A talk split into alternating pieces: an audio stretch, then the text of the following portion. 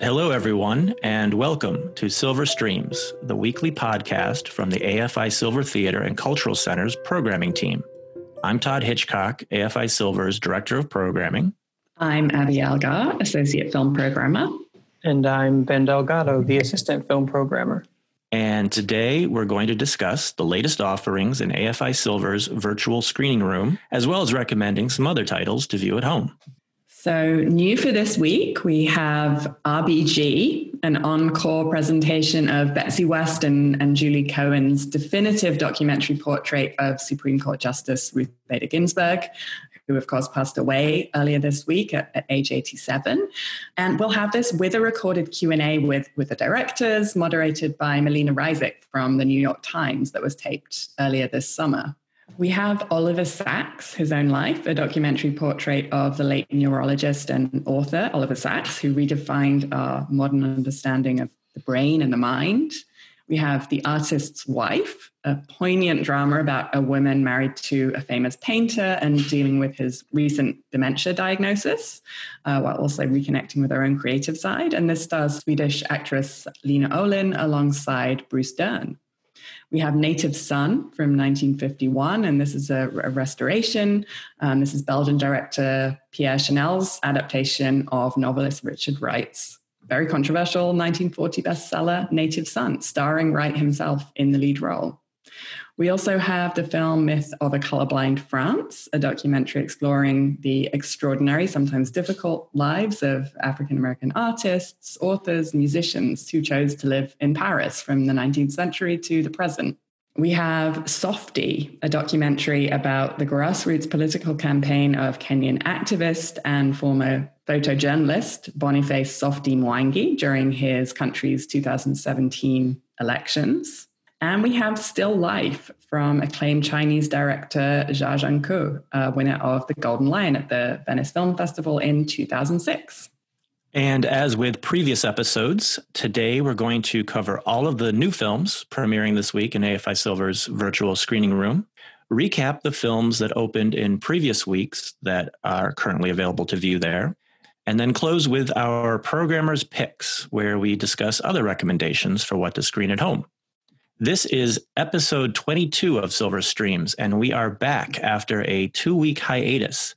We began this podcast way back in early April, shortly after we closed the doors to the AFI Silver Theater and launched our new virtual cinema program online. And we want to thank everyone out there who has been listening to the podcast, including now listeners from 24 different countries in addition to the US, which is uh, amazing. When we when we began the podcast 5 6 months ago, Abby Ben and I never would have expected we would have had uh, people listening from so far afield, and it's uh, it's a wonderful surprise to see that. So thank you all for tuning in, and we also want to thank everyone who has been screening films at home from the virtual screening room.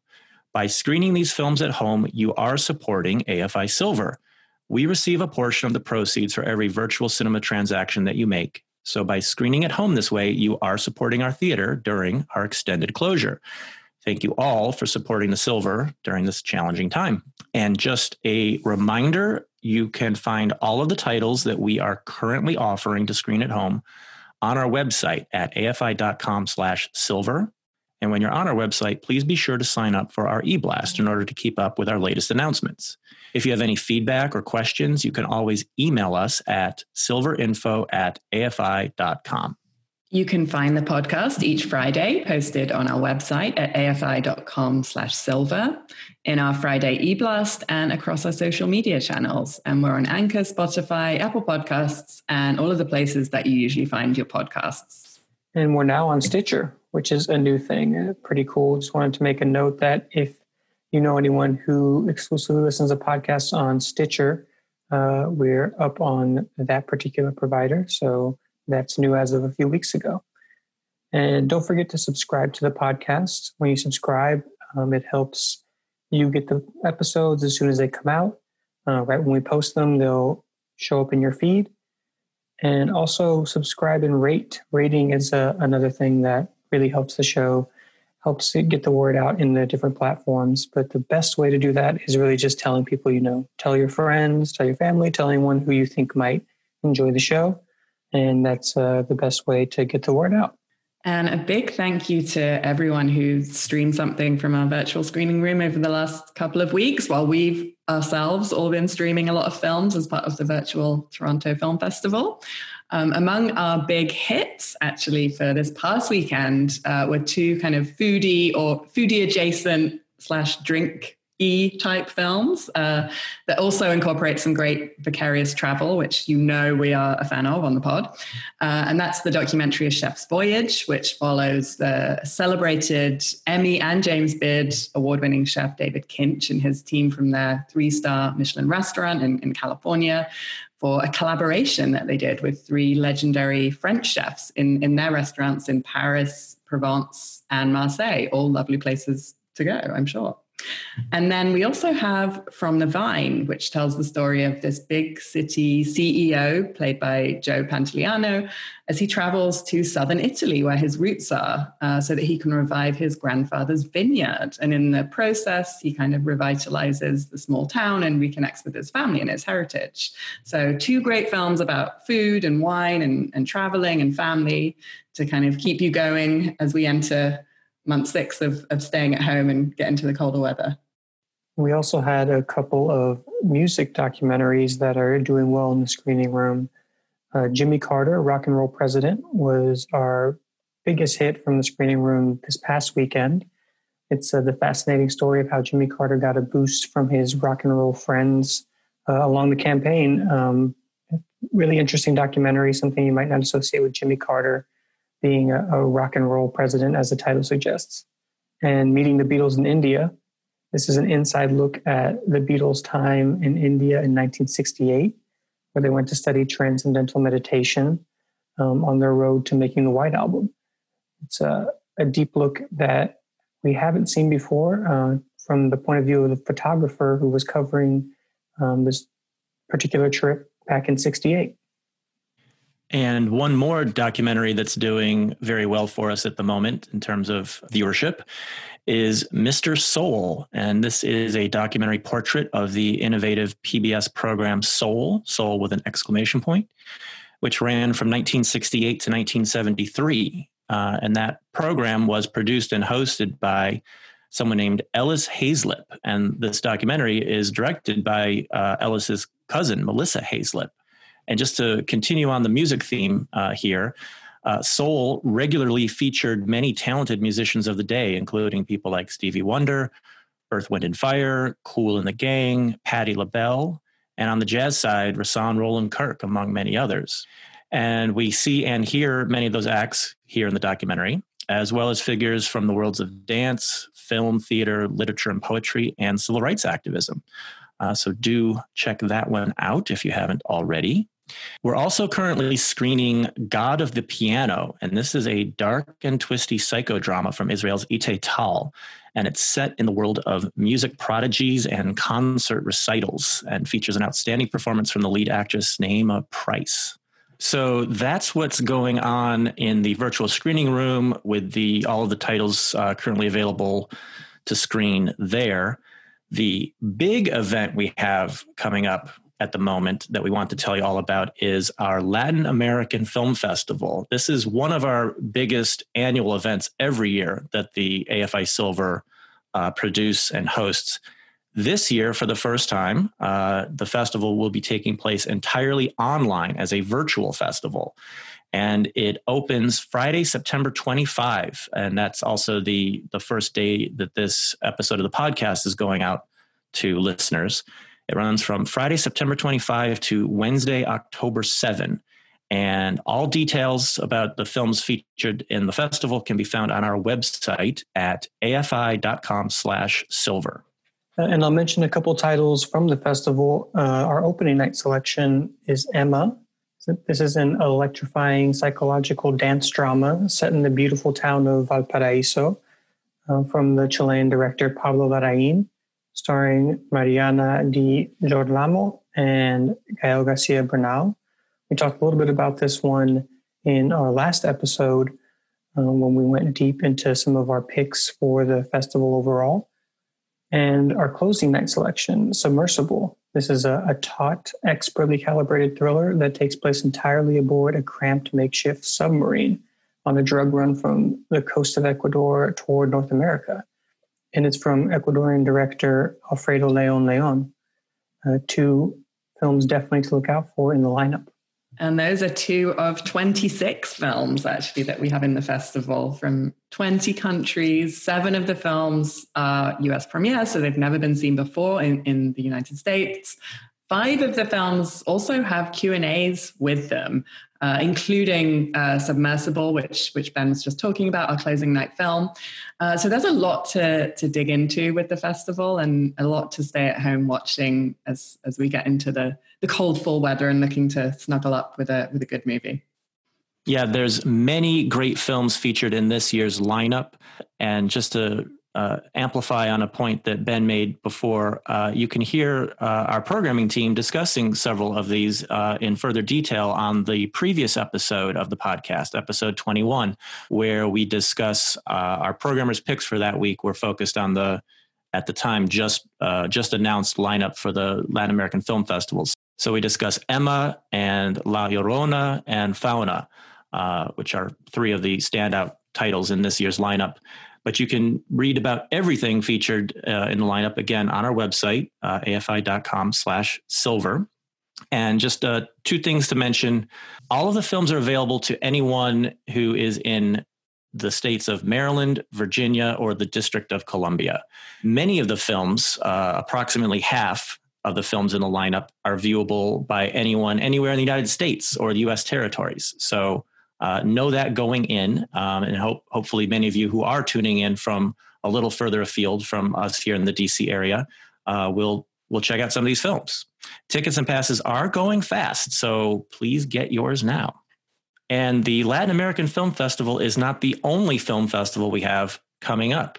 We just announced coming up immediately after the Latin American Film Festival ends, we will be hosting the Spooky Movie International Horror Film Festival. Uh, again, taking place entirely online this year. Uh, this year's edition of Spooky Movie is going to run from October 8 through 15. So, literally the day that we wrap up on LAFF, the very next day, we're going to kick off Spooky. And we have uh, a really terrific lineup in the works. At the moment, we have announced just one film, the opening night film. Uh, which is the high octane zombie film Get the Hell Out from Taiwan, uh, which was a, a, real sensation in the uh, the lineup at the Toronto Film Festival, the Midnight Madness section, which Abby mentioned a little earlier. Uh, all three of us were uh, attending the the Toronto Film Festival online virtually this year, and got to see it there. And and now, just a week or two later, we're going to be featuring it in the Spooky lineup we will be announcing the full lineup for the Spooky Movie Film Festival on Tuesday, September 29. So, those of you who are horror and genre fans, please mark that date down to check back and, and see the, the full lineup. Uh, right now, the opening night film, again, Get the Hell Out, has been announced. Tickets are on sale for that one. And pass sales are now active for Spooky as well.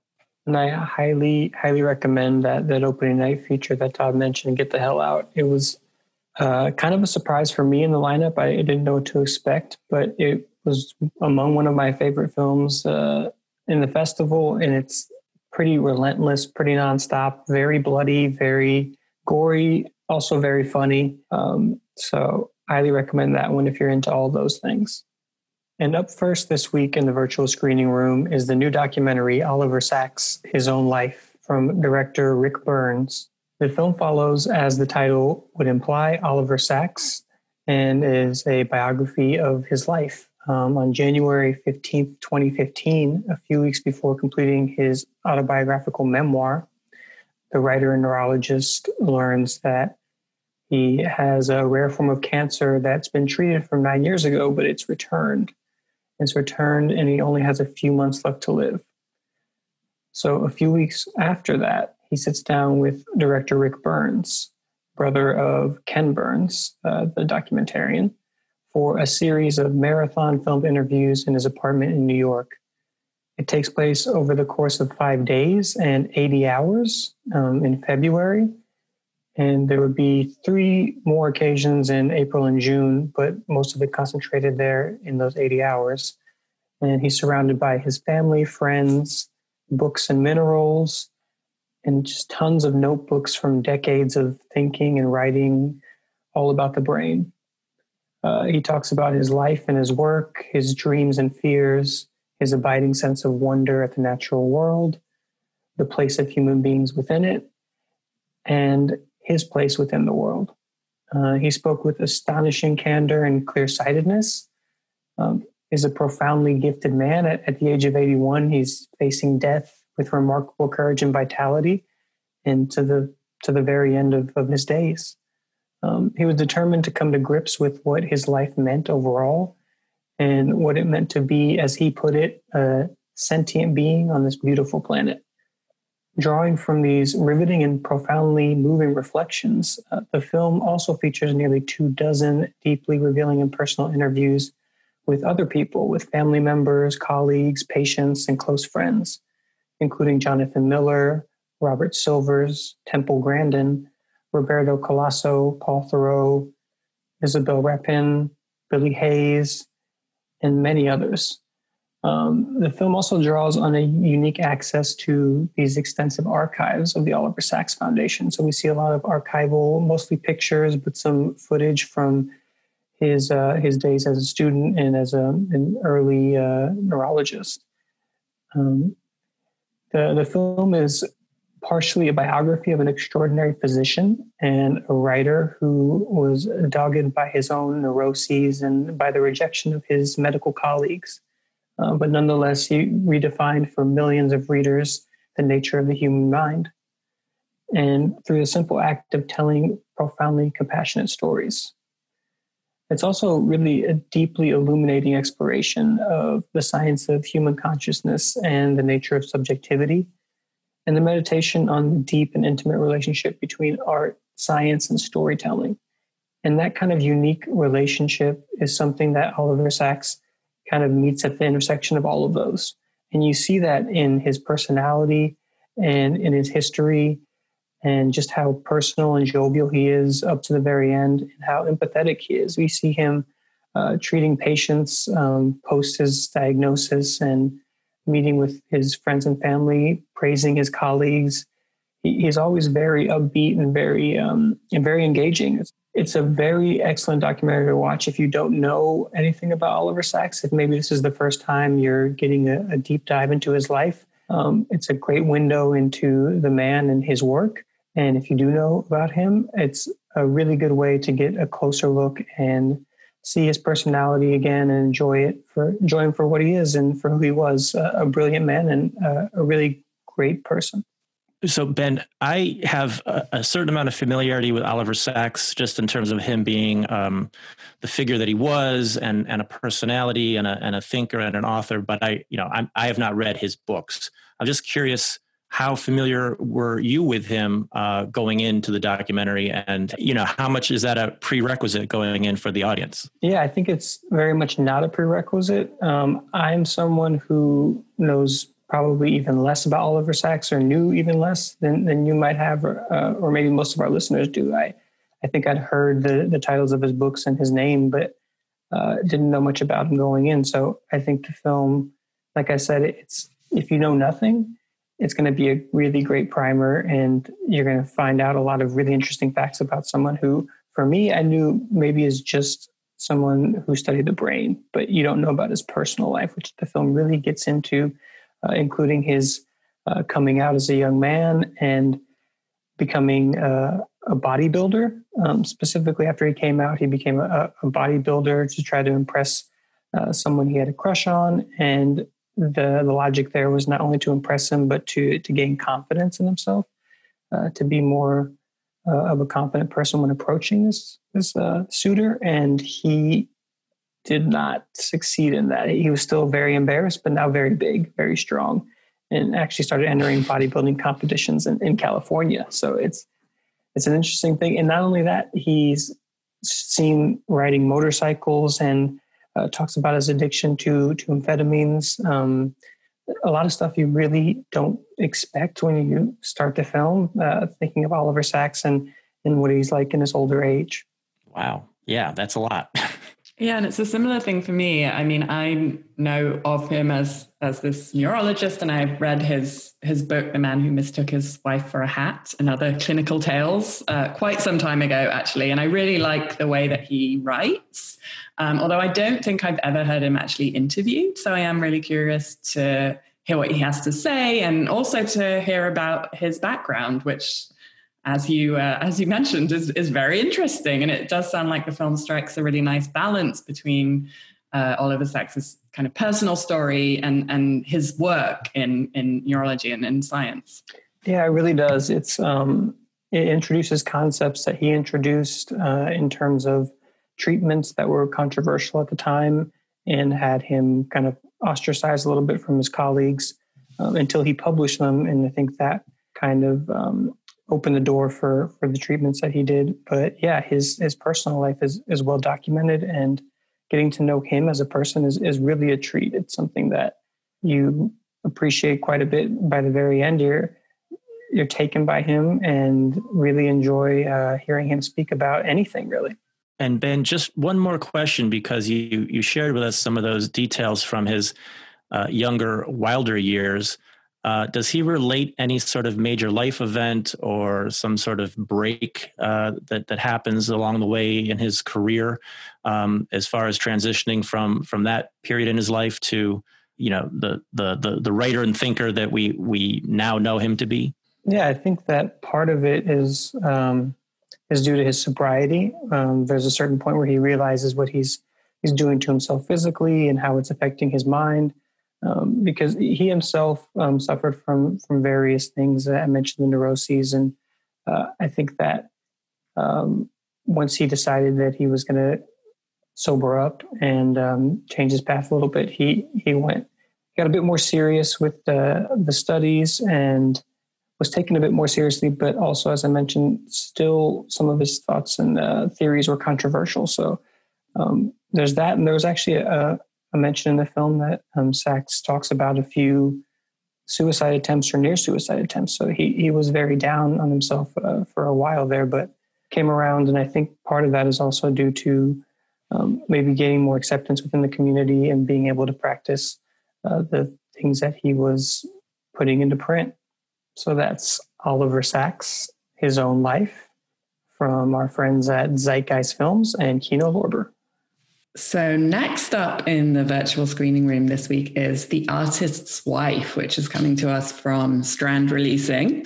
Uh, this is the second feature from director Tom Dolby, who you may know from his 2014 film Last Weekend.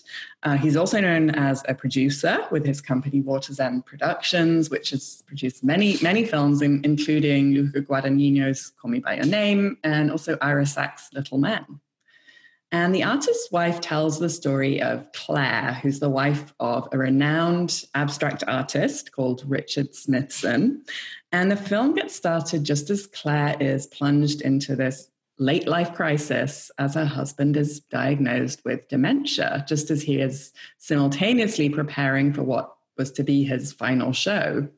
And so from the outset, we see the couple's pretty idyllic domestic life in the Hamptons slowly kind of falling apart. Uh, Richard's moods become increasingly erratic, his, his memory's fading. He begins causing scenes at the new school where he teaches. And Claire's world looks kind of set to implode as she tries to shield his condition from the art community, but also in a way from herself. And she's, she's kind of in denial. And in the midst of all this, she's also trying to reconnect Richard with his estranged daughter from a previous marriage and with his grandson, who he's, he's never actually met. And this brings a whole new set of challenges with it. And at the same time, she's also experiencing kind of a creative renewal. She's experiencing the loss of her world as she knew it, but she also begins to kind of step out of her husband's shadow. Uh, we learn that she was once a promising painter herself, and she kind of gave that up to support her husband's career.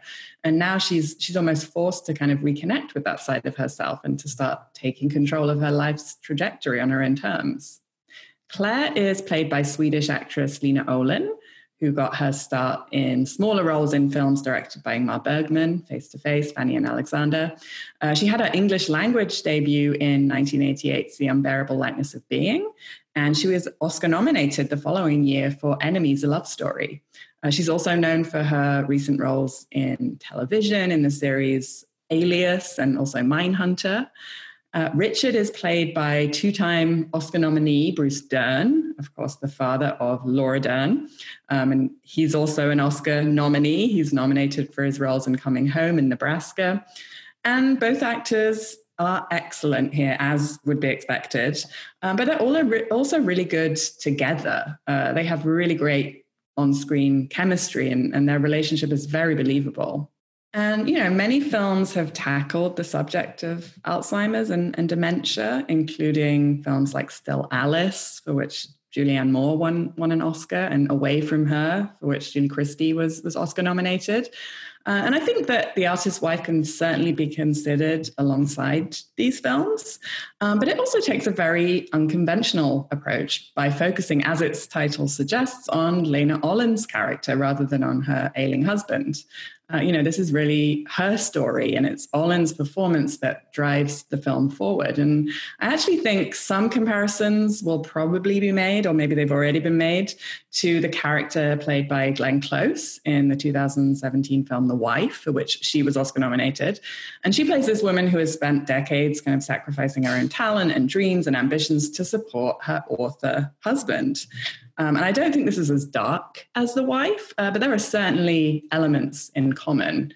Um, and I think Tom Dolby has done a really great job centering the film on a perspective that of a woman in her 60s dealing with everything that life can throw at her that we frankly don't really see often enough in, in film. I'll also mention that director Tom Dolby conceived of this film in a way to pay tribute to his mother, who cared for his father, Ray Dolby, uh, after his Alzheimer's diagnosis. And by the way, if you're thinking the surname Dolby sounds familiar, yes, it is that Dolby. Ray Dolby was uh, the audio engineering pioneer who founded Dolby Laboratories. And so clearly, this is a really personal film for, for Tom Dolby. And I think that really comes through in the authenticity and the, the lived in quality of the storytelling.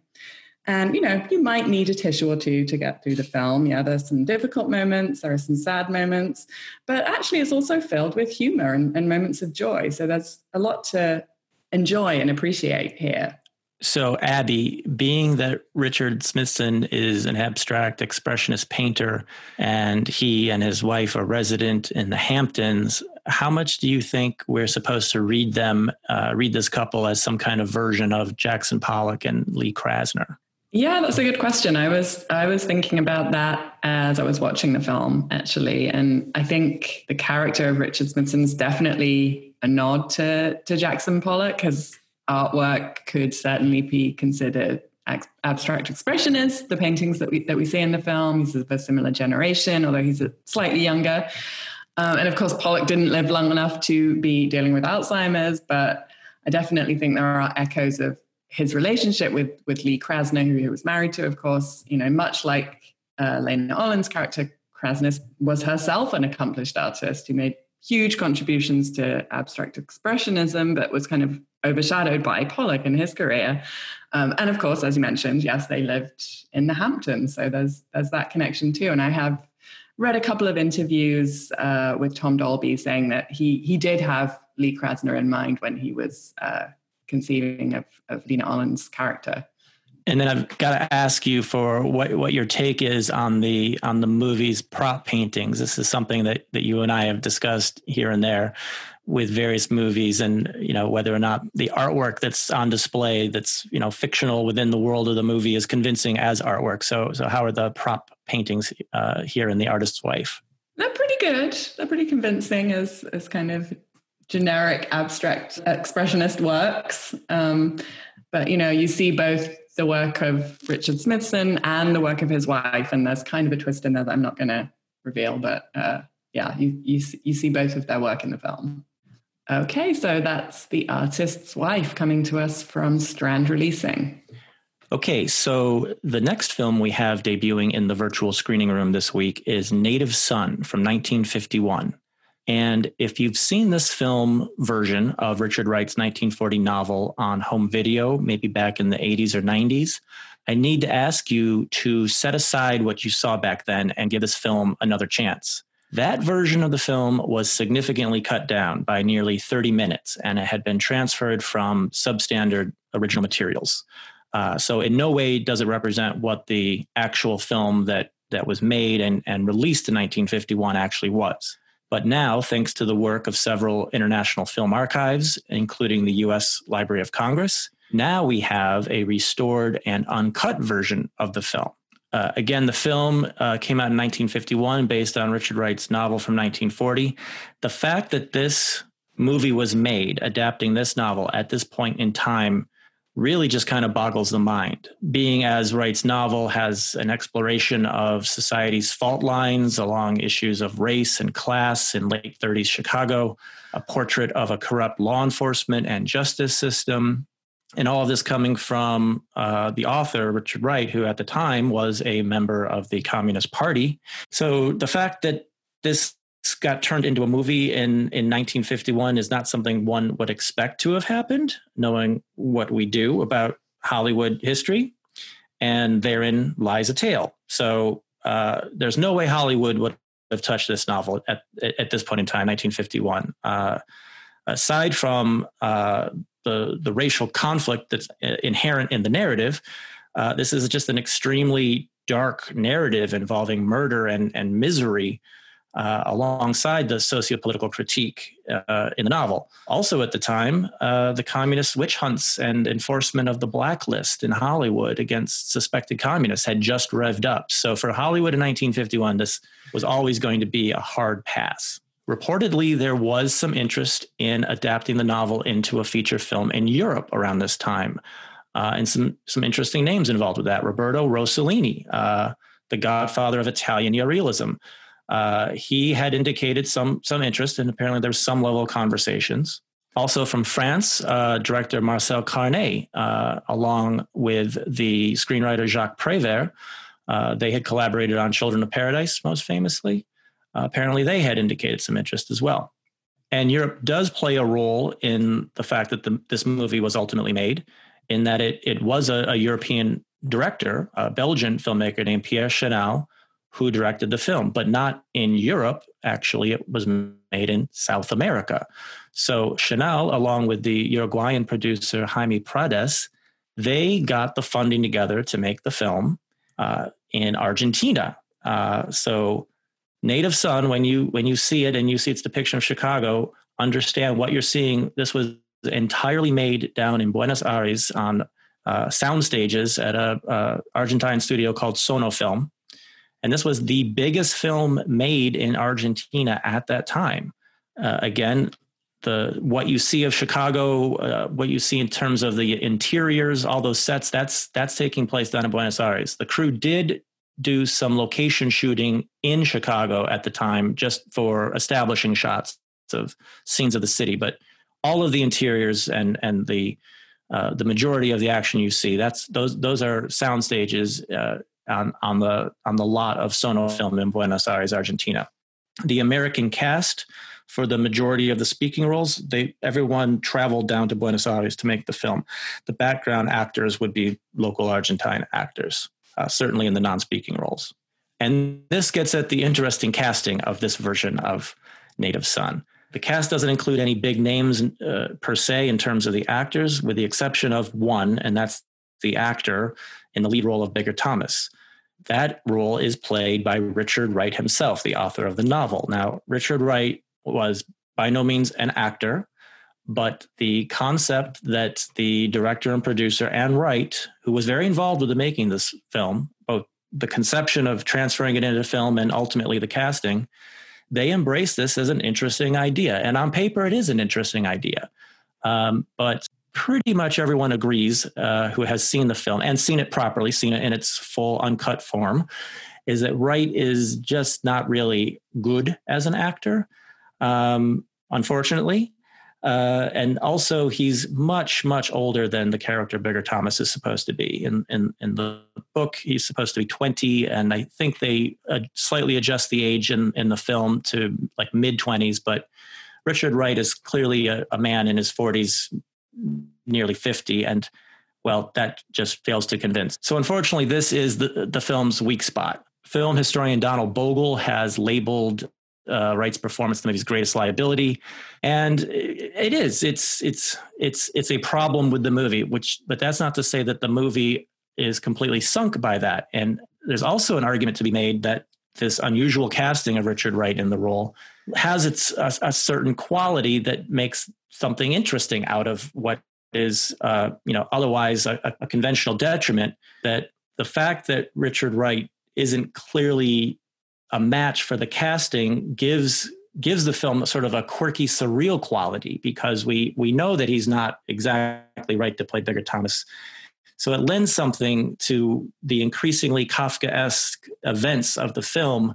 Uh, there's there's an argument to be made that the that the non-Saturn casting works in an interesting way, and this is also where something of a revisionist take on seeing the film comes in, seeing it, it, uh, through the lens of film noir. And I think this is where, after all these years, the film really seems at home uh, because through the lens of noir tradition, this story of fatalistic doom and and showing up the hypocrisies of society, the thin line between law abiding and law breaking really really clicks, really seems at home.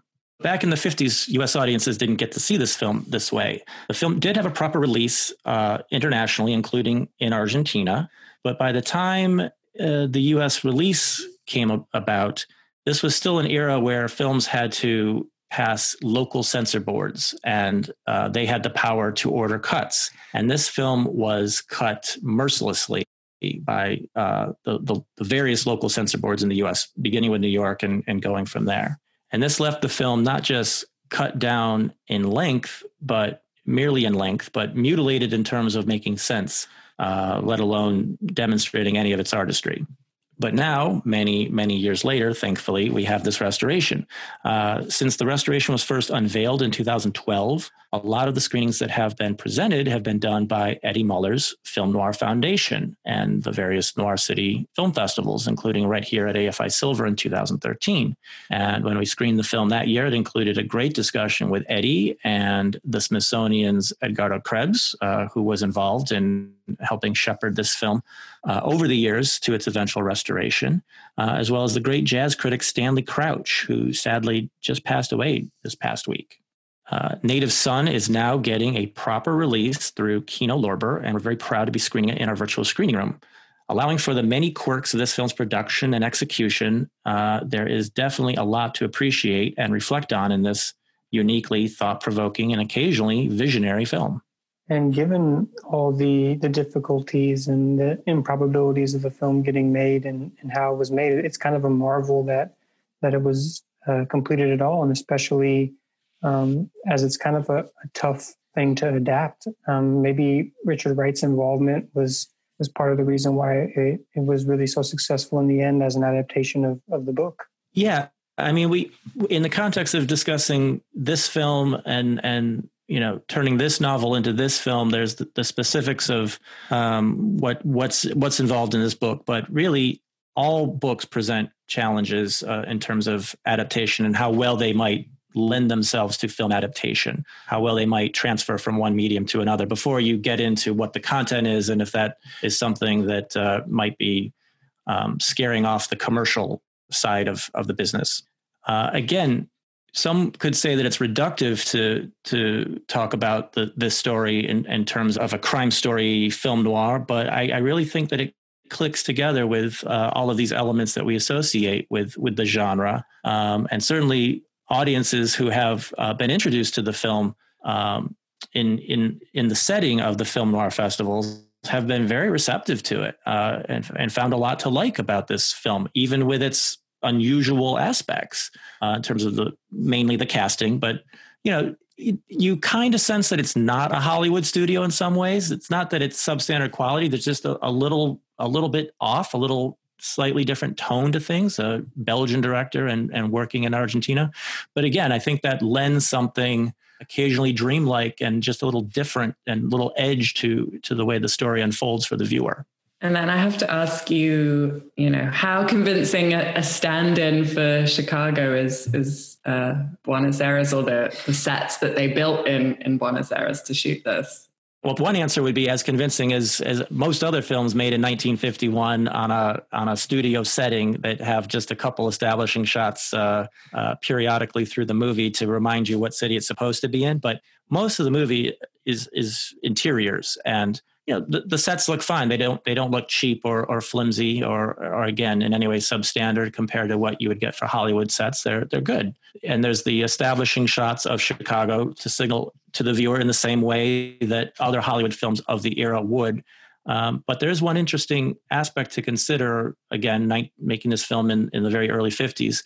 So even though the majority of films were done this way, um, uh, with these sort of conventions of of using sets and just patching in a little bit of establishing shots.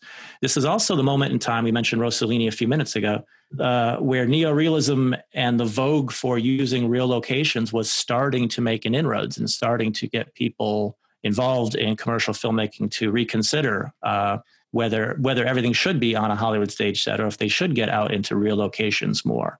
Uh, so this is arriving just just at the moment in time when that idea was starting to come in but we can't we can't judge it differently. It's it's it's completely representative of how again most films at the time were being made. And uh, and I'll just add to that uh, Abby Ben and I, I know we had talked about the fact that there are other versions that were made years later of of Native Son and one might assume well it could be done better later because you know the censorship boards went away and there's more freedom of expression and maybe more of an interest in tackling some of these tough issues in terms of uh, racial violence and, and justice issues. But I think anyone who has surveyed the various versions out there over the years might be surprised to find that this version from 1951, despite all the challenges of making it at that time, really holds up well as uh, as true to the novel. Well, I'm excited to to see it finally, and glad that we have the opportunity. Yeah, and that it's uh, coming back around now as a as a proper release from Kino Lorber. So once again, all of you noir fans and anyone, uh, certainly anyone familiar with with Richard Wright's writing uh, and this particular novel, Native Son, uh, do consider checking it out this week. Uh, again, coming to us from Kino Lorber.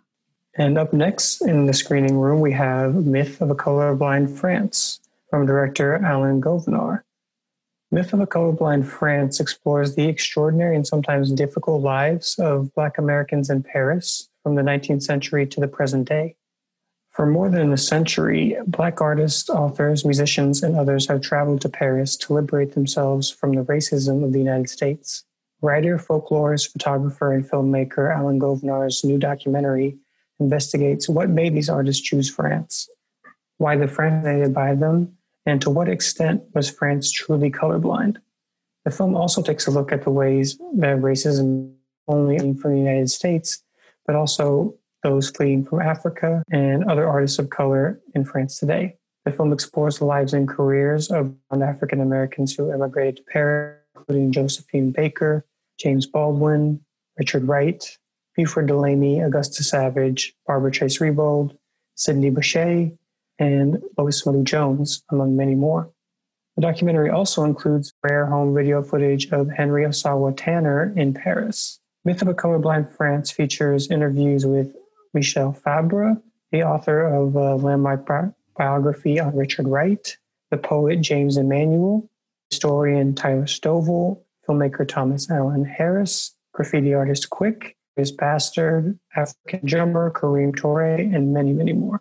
And of course, as the title would suggest, Myth of a Colorblind France dispels the fact that it is a myth that uh, France is colorblind, one that was really started post World War One uh, with soldiers writing back letters uh, about how they felt freer and not uh, not subject to to racism um, is directly in in France, and led a lot of artists to to make the pilgrimage there um, but even before then, you see um, a part of the film talking about well, in New Orleans, uh, wealthy families who would send their kids to study in Paris.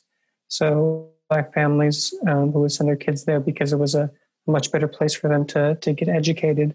um, they couldn't really do so in the US at the time.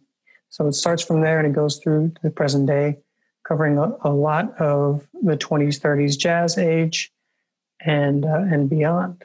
So, Ben, it's kind of an interesting coincidence this week that we are, are uh, featuring Native Son, uh, starring Richard Wright and based on his novel uh, this week in the virtual screening room. And, and, now this documentary comes along, which also in, includes uh, Richard Wright as one of the people profiled in it.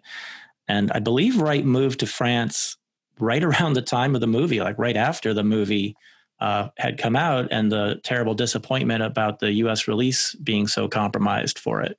Uh, yeah, it's definitely interesting timing. Um, in Myth of a Colorblind France, uh, there's no mention of the film specifically, but we do get a, couple stories about um, Richard Wright, and specifically one that has probably been heard by some some of our listeners, but maybe not everyone, uh, about how he and James Baldwin had it out at a cafe um, because Baldwin had written critically about Native Son specifically, um, and of course Richard Wright was not was not having it. He wasn't really uh, on board with, with his critiques uh, of the book.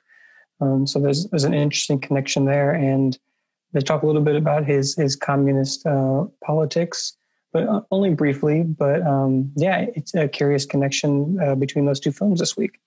And Ben, I also want to ask you. I haven't seen the film yet, but is is Melvin Van Peebles uh, among the interviewees at all? Because I know he lived in Paris for a while and actually he shot his first feature length film there in in 90 in the late 60s i think. Story of a three day pass. So i just wondered if he's he's featured at all.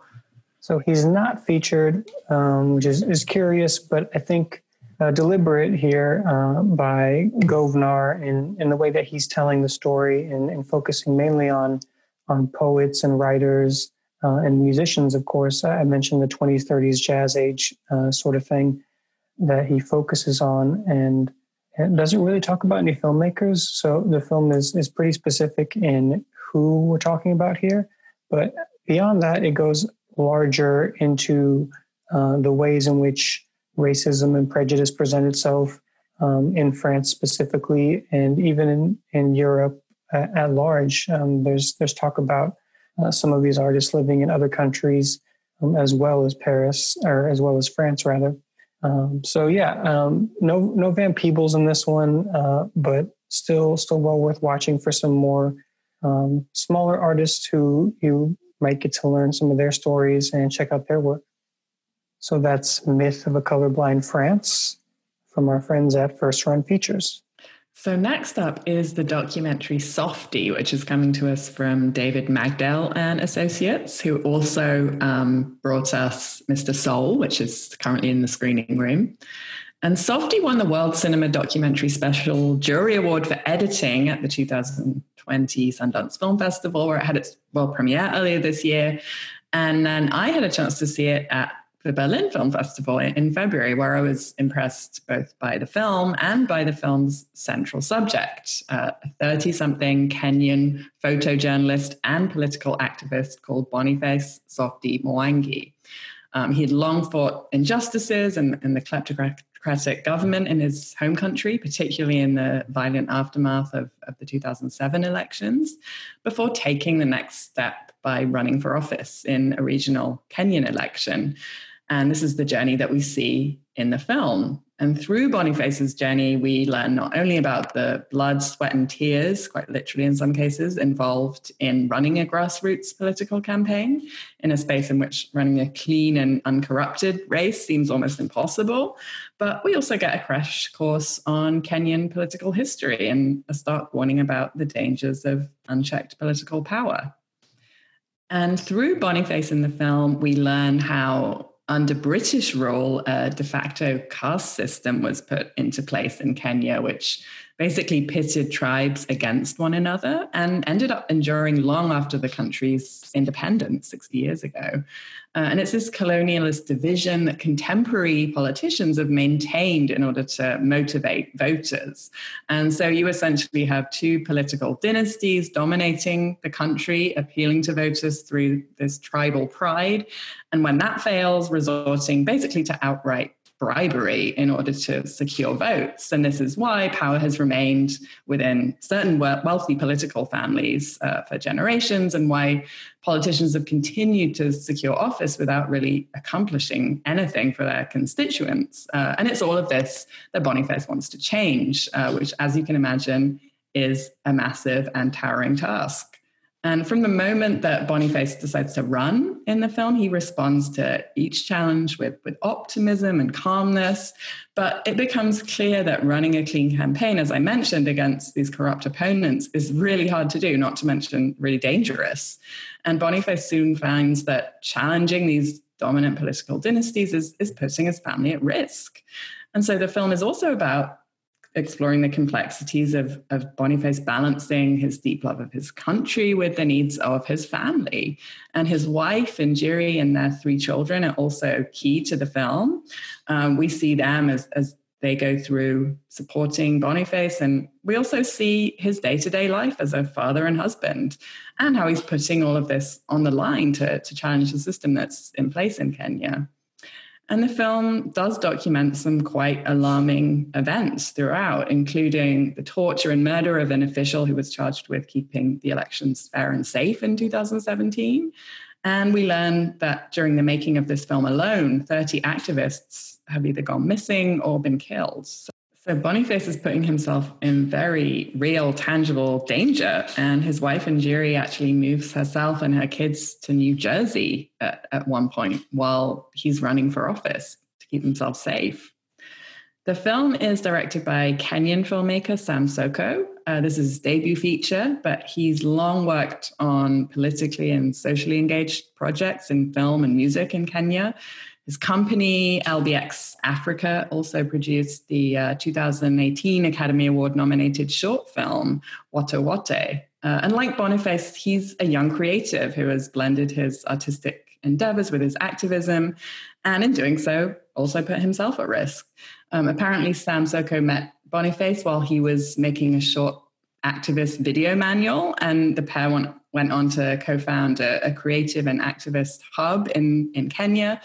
And Soko would go along to the protests that Boniface was attending and film what was happening. And some of this footage, a lot of it made its way into this film. Um, this is a very action packed, immersive film. You know, you do really feel like you're there on the ground with Boniface.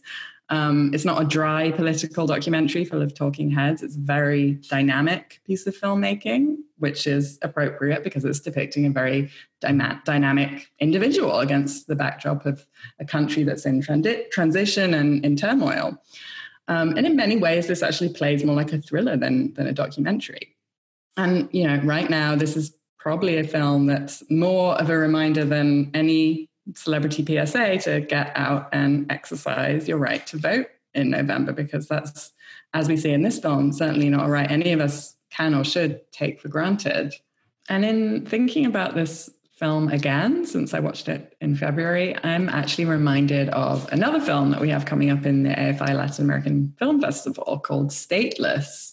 Um, which is about a young attorney in the Dominican Republic, a Dominican woman of Haitian descent who launches a grassroots campaign um, to take on electoral corruption, but also advocate for social justice and the reuniting of families split apart by the Dominican Republic's Supreme Court ruling that stripped the citizenship of anyone with Haitian parents living in the country.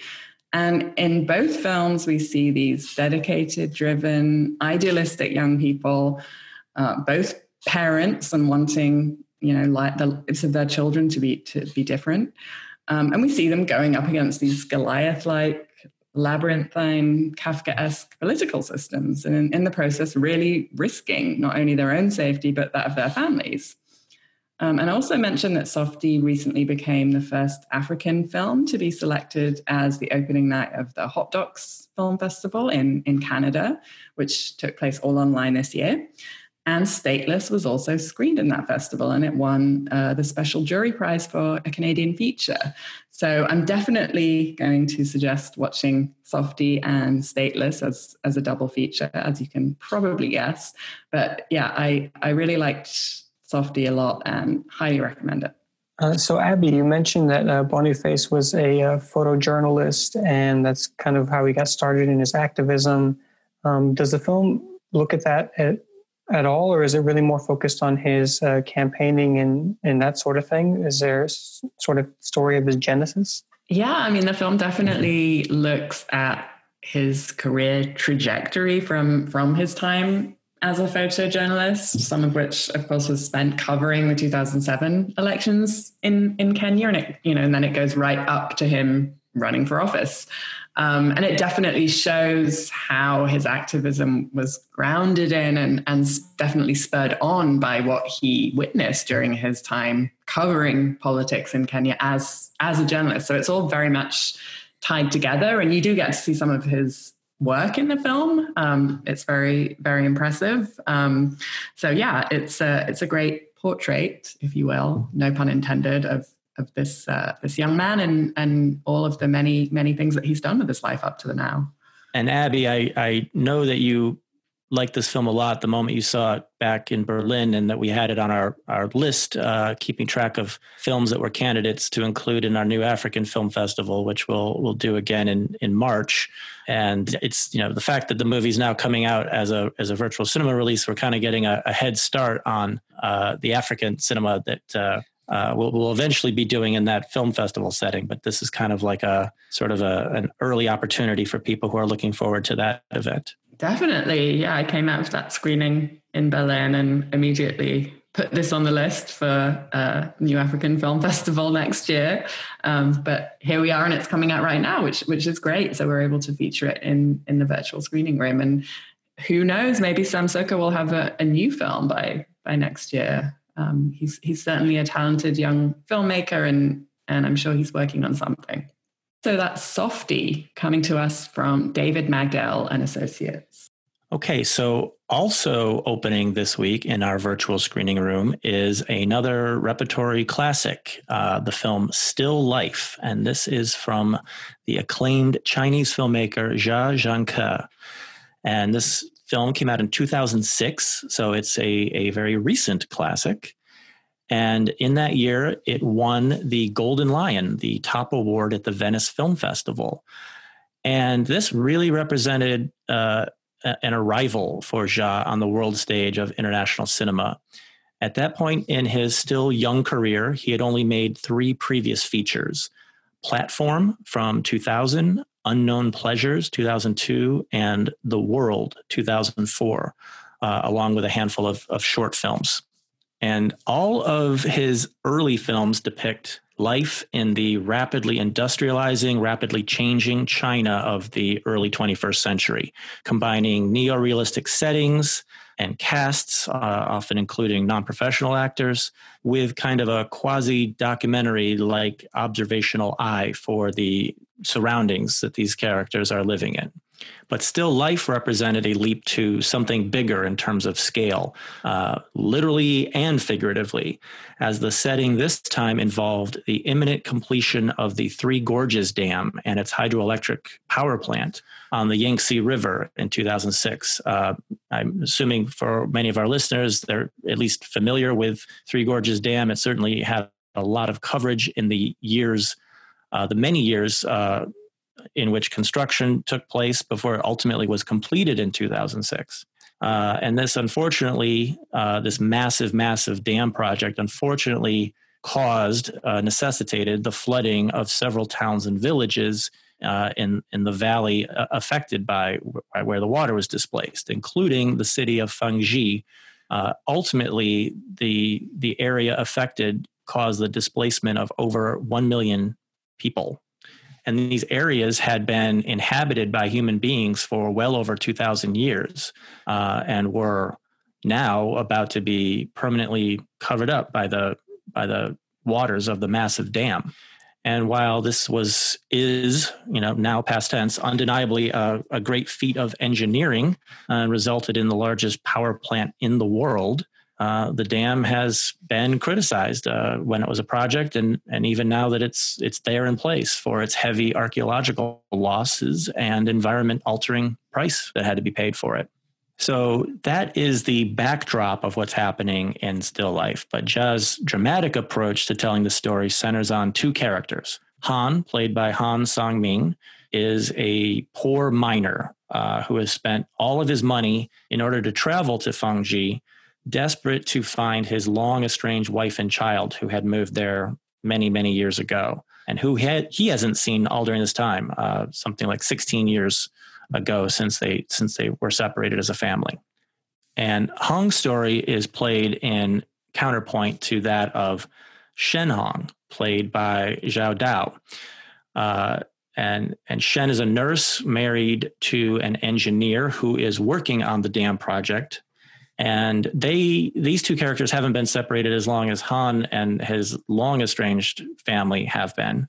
Uh, and and Shen and her husband enjoy much more wealth in in their lives. But Shen is also concerned uh, about the state of her union, and that her husband may be straying, uh, and that their relationship too may be straining under this massive disruption uh, caused by the lengthy separation in their lives, and drastically changing circumstances. So you can imagine how topical and authoritative this film was when it arrived in 2006. Now, revisiting it just a decade and a half later, the narrative still feels urgent uh, and the topicality undiminished, even if the specific events are now have now become past tense, because all of the specific events here have universal resonance in terms of the fragility of society and environmental peril. So I highly recommend seeing this film, whether you're seeing it for the first time or revisiting it uh, now, several years after having first seen it, and consider it in light of um, all the subsequent events uh, uh, in China, specifically um, in terms of sociopolitics and, and environment, but but not just China. It has uh, certainly has resonance and application um, all around the world. Yeah, we're glad it's gotten this this new restoration, and uh, you've had a chance to to revisit it after all these years. And after taking a look at this one, one of his his early films, would you say that this is near the top of your Jia Zhangke list? Or are you um, thinking maybe some of his newer ones? Because, of course, he's gotten much bigger as, as a filmmaker in world cinema. His name is, is much more well known, and some of his newer films are much more well known as well. But he really kind of rose to prominence with this one.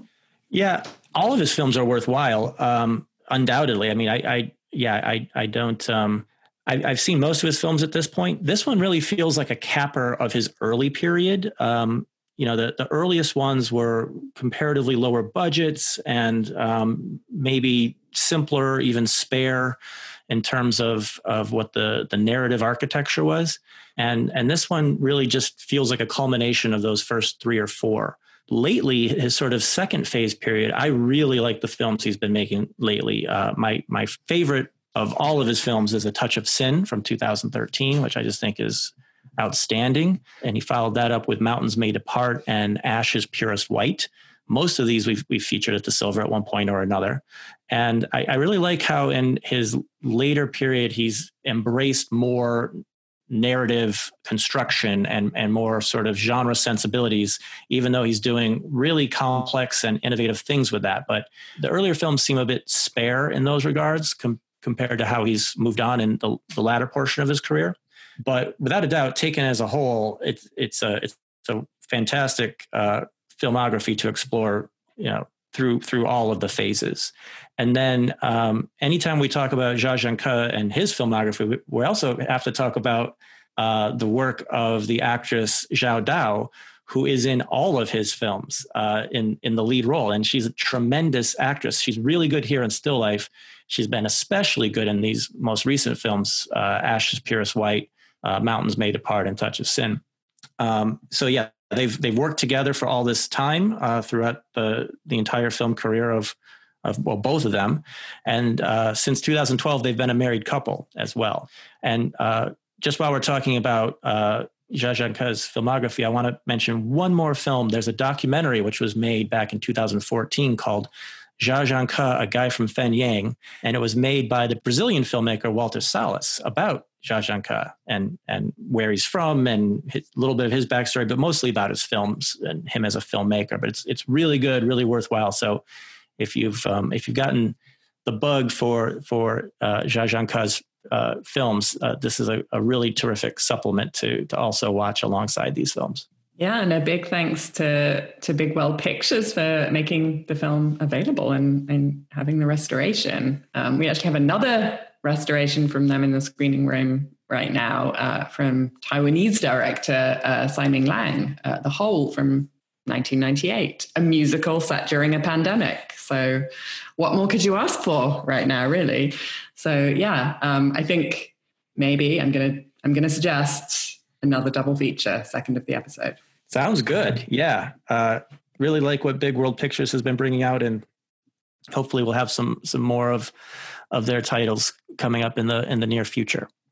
All right, so that's Still Life uh, coming to us from our friends at Big World Pictures, and there's one more film to remind everyone about that we are uh, bringing back as as it as the case may be, in our virtual screening room this week, and that is the documentary RBG. So, this is an encore presentation of Betsy West and Julie Cohen's documentary. Uh, about, of course, Supreme Court Justice Ruth Bader Ginsburg. And again, in addition to the original documentary, um, if you if you watch it through our virtual screening room, you'll also have access to a bonus Q and A with the filmmakers uh, that was recorded this summer, moderated by Melena Ryzik from New York Times. Okay, so that's what's new this week in AFI Silver's virtual screening room. In addition to discussing everything debuting in the virtual screening room each week, we also like to discuss some other ideas for films that you can view at home. And we call this section our Programmer's Picks. And this week, we're going to discuss a film that just marked its 30th anniversary since its release in 1990. As far back as I can remember, I always wanted to be a gangster.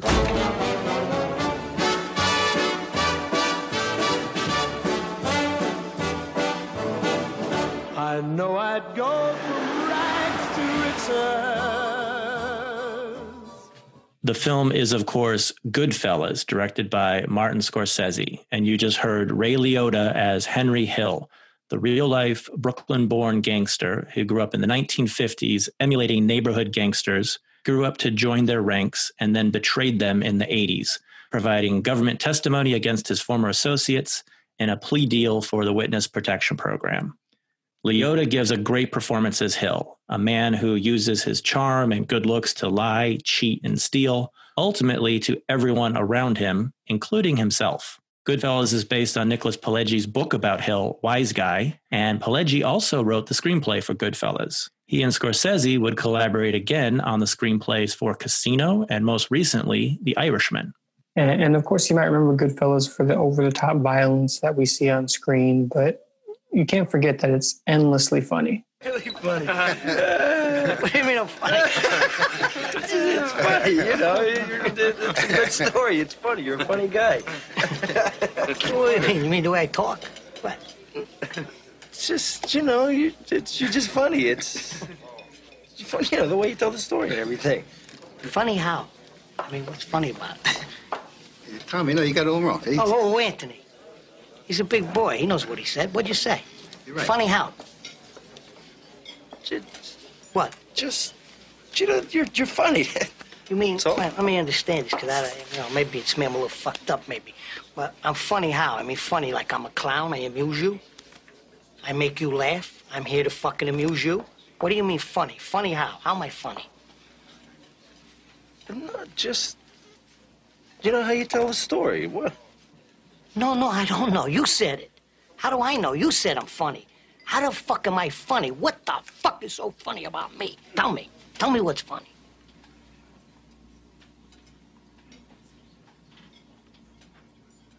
Get the fuck out of here, Tommy. you motherfucker. I almost had him. I almost had him. you stuttering prick. Yeah.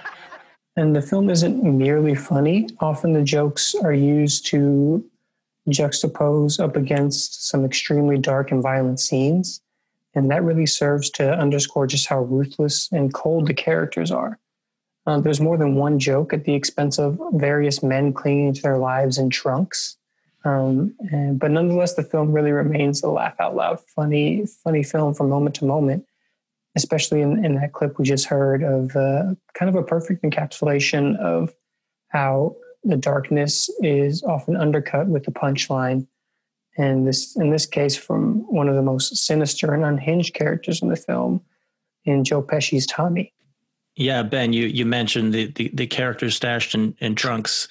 Uh, very famously in, involving the, the Billy Batts character getting whacked, which forms the, the prologue of the of the movie, and, and then reconnected uh, later later on in the in the narrative. But the use of comedy and, and the use of joke making it, it really is present throughout the whole movie. But it's uh, it's a very uneasy presence. Um, uh, as you mentioned, a lot of the times there's there's joking around the uh, issuing of of harm of injury or or you know the lead up to it.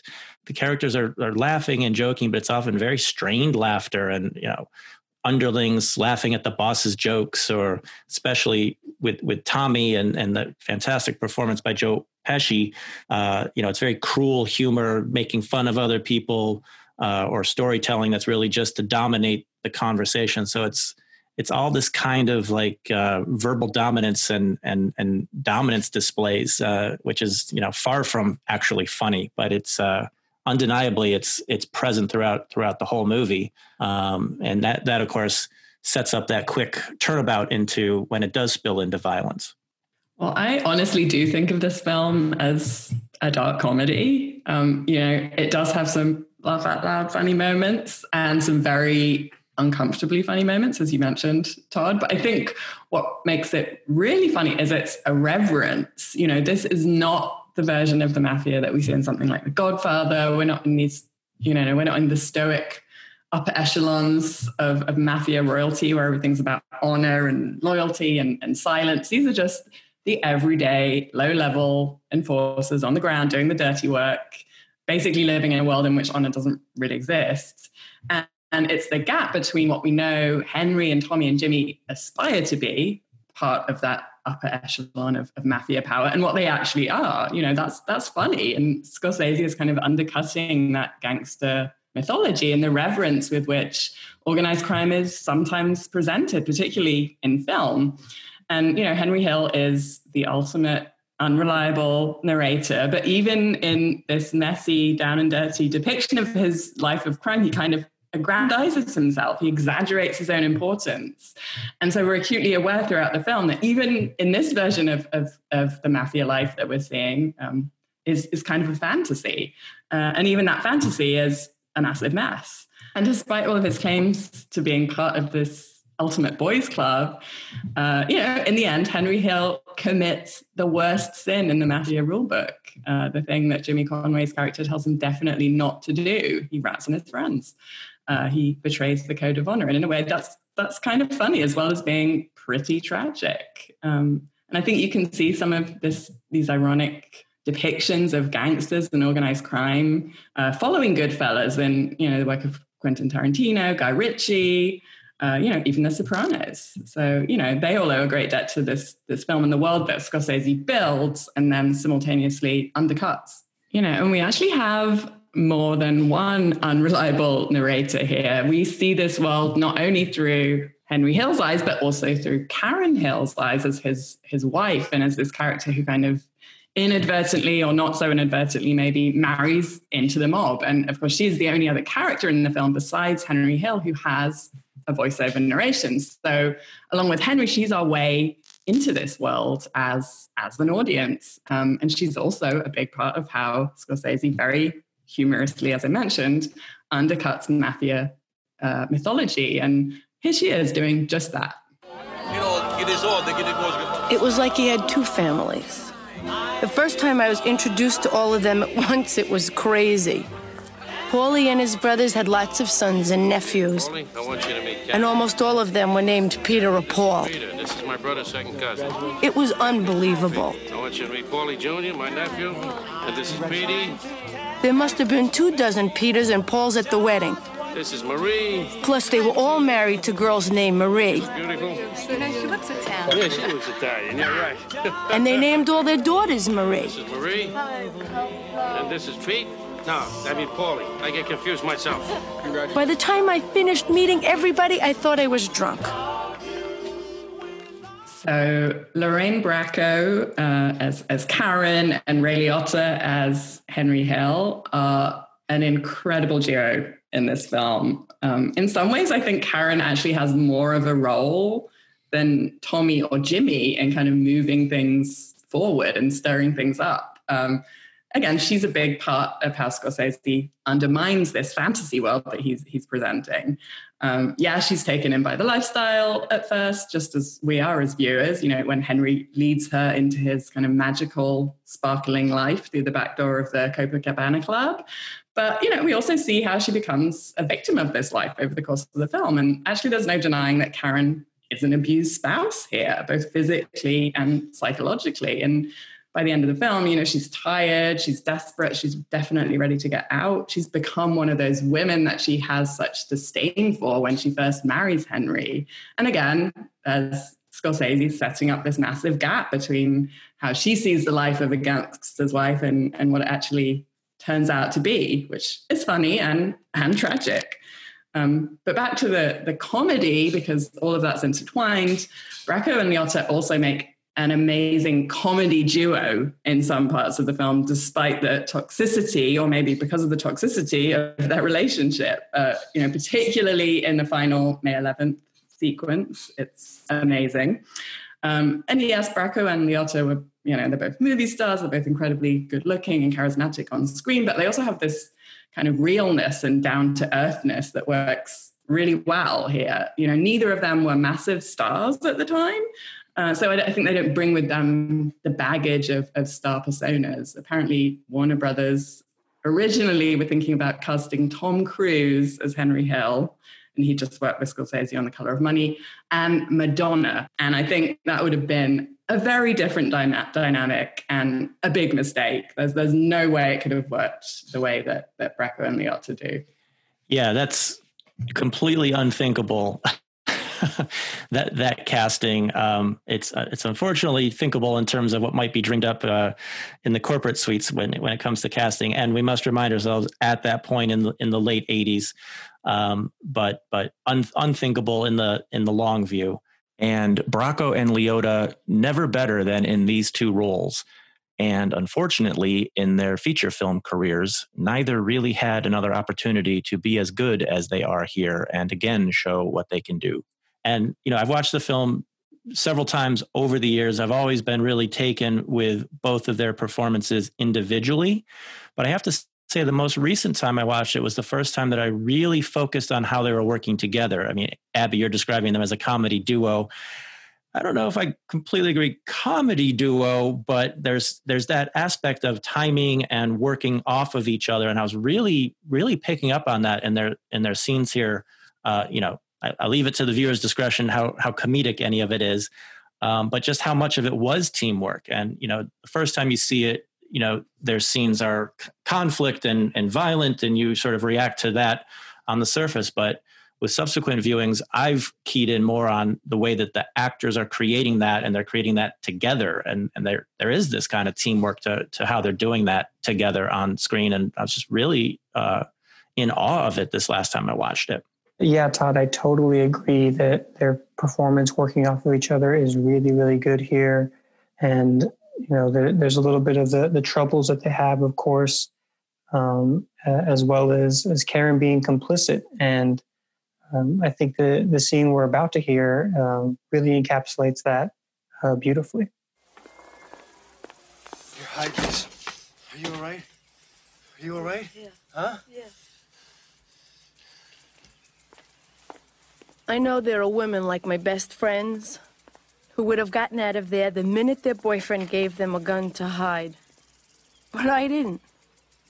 I gotta admit the truth, it turned me on. Lorraine Bracco was Oscar nominated for her performance here as Karen. And of course, the other role and uh, series that she's uh, best known for is for playing Dr. Jennifer Melfi on The Sopranos uh, where she was also outstanding. Now, The Sopranos, uh, amazing series that it is, I think the greatest series of all time. Of course, it owes a huge debt to to Goodfellas uh, in terms of its sensibility and tone and its take on the mafia, its its demythologizing, deglamorizing of the of mafia stories and settings, as Abby was talking about a, a moment ago. But there's also this amazing connection between The Sopranos and Goodfellas in terms of how many actors who appeared in the 1990 film would go on to appear in the Sopranos series during the course of its run through the later 90s. Uh, so, of course, we can start off with Lorraine Bracco as one of the top billed uh, members of the cast in The Sopranos, and there through the duration of the series. But that list would also include people like Michael Imperioli, who we see here in the role of Spider, uh, another individual who runs afoul of uh, uh, Joe Pesci's uh, psychotic uh, joke making that turns into violence, and of course played Christopher through through the duration of The Sopranos. Uh, also, the actor Tony Sirico, a relatively small part as Tony Stacks, sort of in the 50s set scenes of Goodfellas, but one of the, the the big parts of Tony's crew in Sopranos is Paulie Walnuts, and also kind of a fan favorite. Uh, also, Frank Vincent, who's uh, got a, a, very memorable appearance uh, in his scene here as Billy Batts, who we we mentioned earlier, and uh, his misfortune running afoul of. Uh, Tommy, uh, as well, An- another victim of Tommy here in in Goodfellas. Uh, Frank Vincent was uh, appeared on The Sopranos for many seasons as Phil Leotardo. Vincent Pastore has just a small part here in Goodfellas, billed as Man with a Coat Rack. It's kind of a blink and you miss him uh, appearance, but he's, he's definitely there.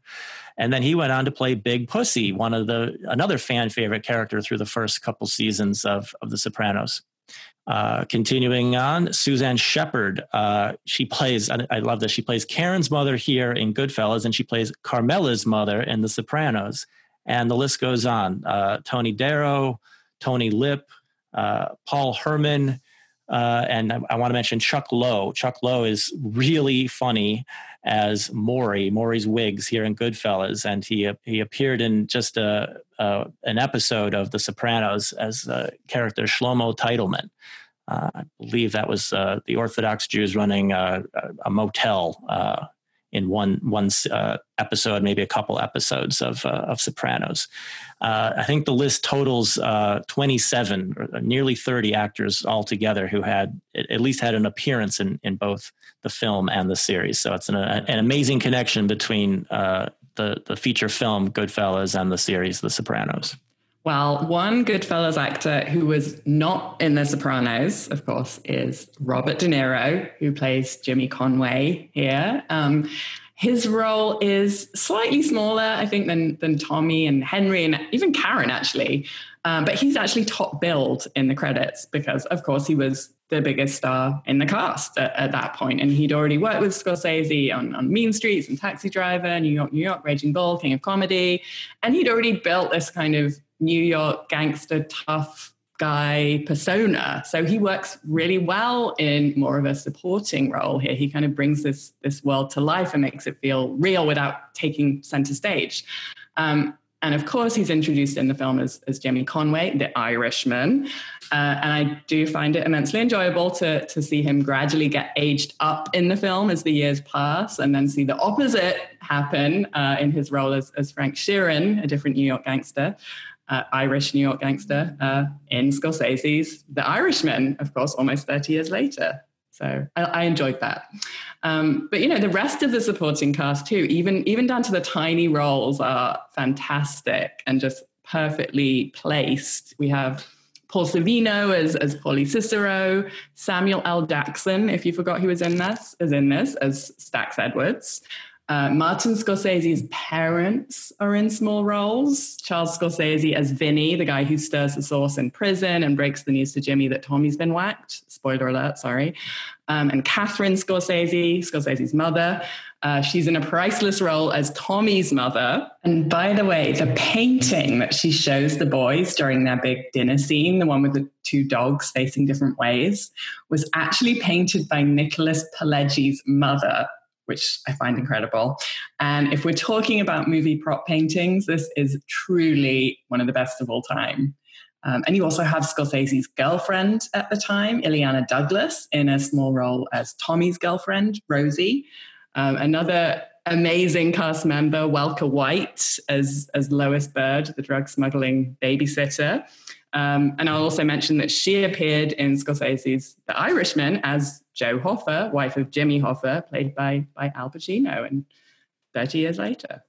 And then one bit of casting that I really love, and I only actually found out about recently, is Ed McDonald as the prosecutor who offers Henry and his family the chance to enter the witness protection program at the end of the film. And yes, he actually plays himself in the movie. Ed McDonald was indeed the prosecutor who offered the real life Henry Hill and his family entry into witness uh, protection. Uh, apparently, the role nearly went to, to Brian Dennehy, but when uh, someone from the production was, was gathering photos of McDonald and his diplomas for the set to dress the set, um, this staffer asked, uh, he asked this staffer who was playing him, and the staffer said the role hasn't been filled. And he jokingly said he'd do it. And Scorsese thought that was an amazing idea. And he, in fact, cast McDonald as McDonald. Um, and apparently, he wasn't asked to read lines, but just to, to rely on his memory of what actually happened um, in that situation. Uh, and apparently, he kept messing up by using uh, Jimmy and, and Paulie's real last names rather than, than their movie names. I just love that fact. Yeah, that's great. And of course, we we've gone through through the list of all these actors, all these great uh, people in front of the camera, but there's a lot of other key players and people behind the camera uh, that we should mention, uh, not least of which is Michael Ballhaus, who was a cinematographer on the film. Um, he'd worked with Scorsese before on After Hours, Last Temptation of Christ, and would go on to do Gangs in New York and The Departed.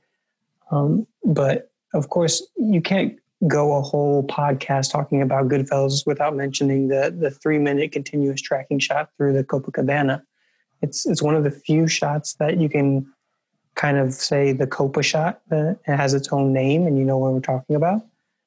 Um, and while we're on the topic of, of uh, cinematographers, just a, a, quick shout out to, to Michael Chapman, who was a cinematographer on Raging Bull and Taxi Driver, who just passed away this past week at the age of 84 and Michael Ballhaus, of course, passed away in 2017 uh, at the age of 81.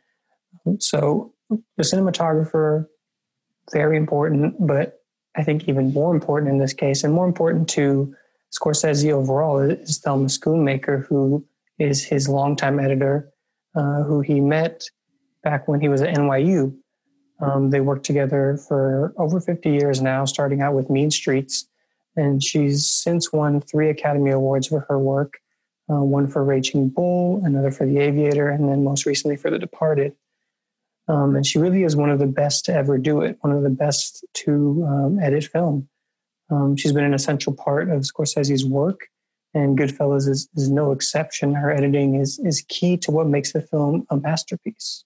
Yeah, and Thelma Schoonmaker's uh, uh, close working relationship with Scorsese throughout his whole career, and uh, you know, very celebrated, recognized as the editor that she is. But really, it's it's every single film that she's she's worked on. Uh, she should be considered for the Oscar, and she has she has won several Oscars at this point. But it's it's one of those careers where she should have uh, a whole room full at, at this point.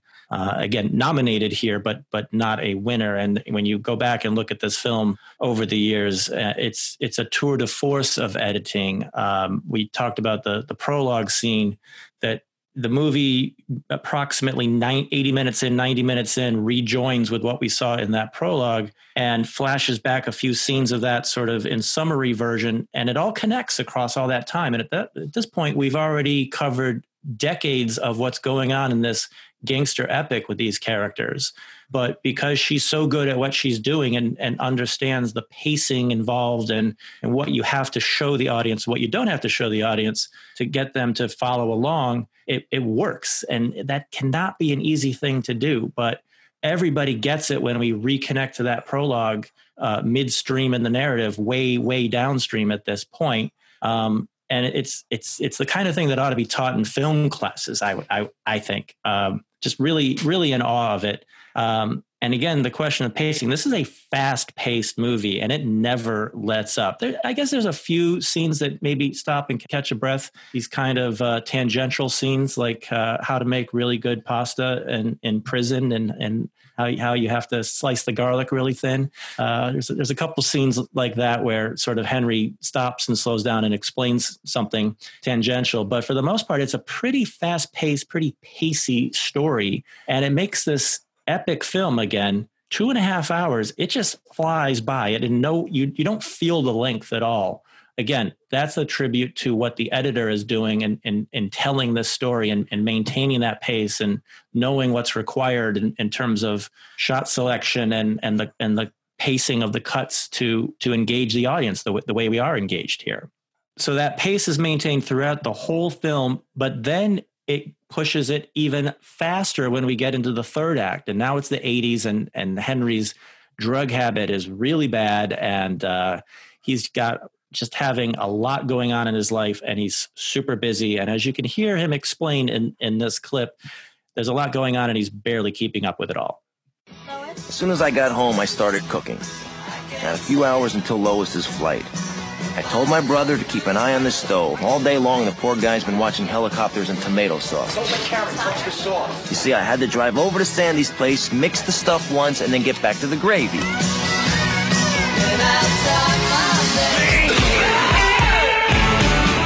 I'm a rolling stone.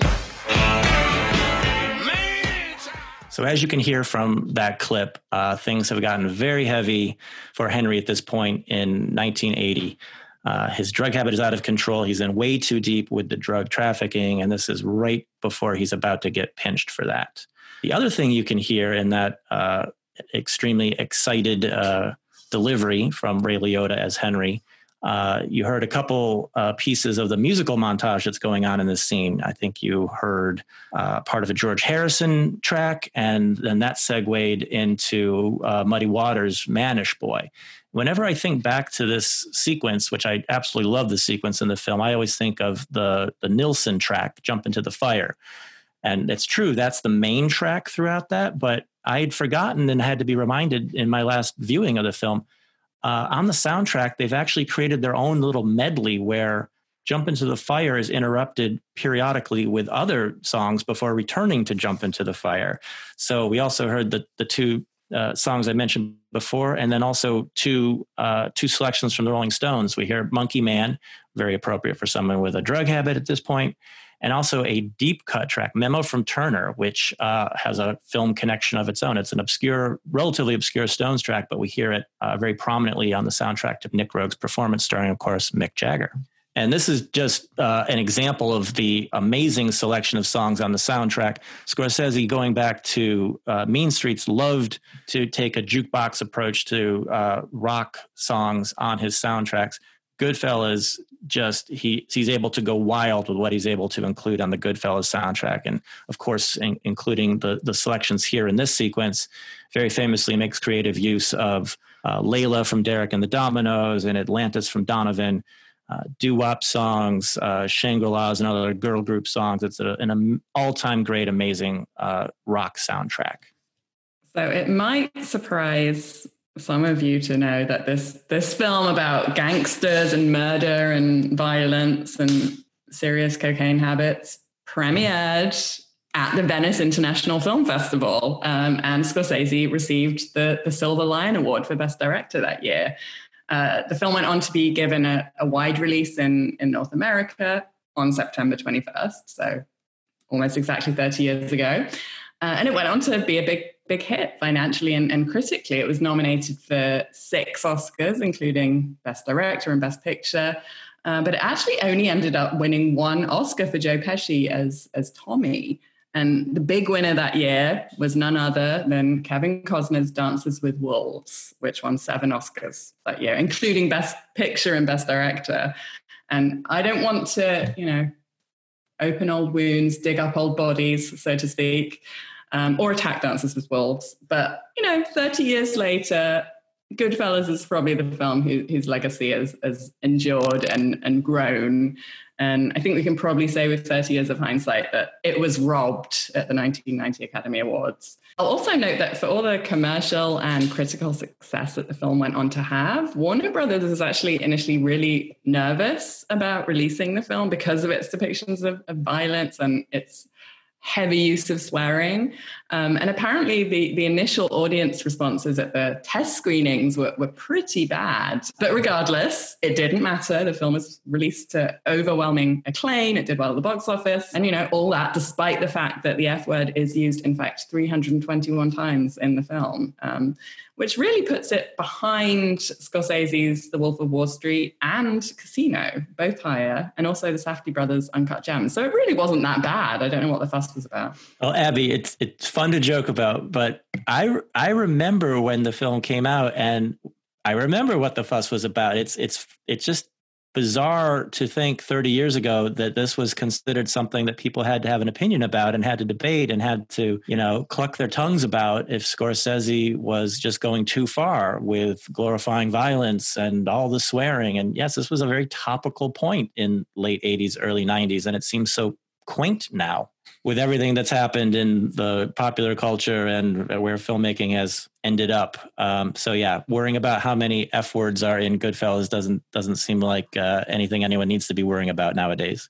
Especially given that he would top himself twice since then, yeah, easily. Right. But yeah, and of course the film has stood the test of time. It's a, a masterpiece, a classic that people go back to, and um, we're certainly happy to have revisited it. And if you've stuck with us this long uh, for for the podcast, and hopefully it's uh, it's no longer than the the film itself and the runtime of Goodfellas. Uh, but if you've stuck with us to the end here, um, you deserve to hear how how the film ended up and how how it ended for Henry himself. And hopefully you've checked out the film. Uh, if you haven't revisited it in a long time, do yourself a favor. You deserve to watch it again. It holds up beautifully. Um, and here's Henry telling uh, his side of the story and how it all ends. Today, everything is different. There's no action. I have to wait around like everyone else. Can't even get decent food. Right after I got here, I ordered some spaghetti with marinara sauce and I got egg noodles and ketchup. I'm an average nobody. Get to live the rest of my life like a schnook.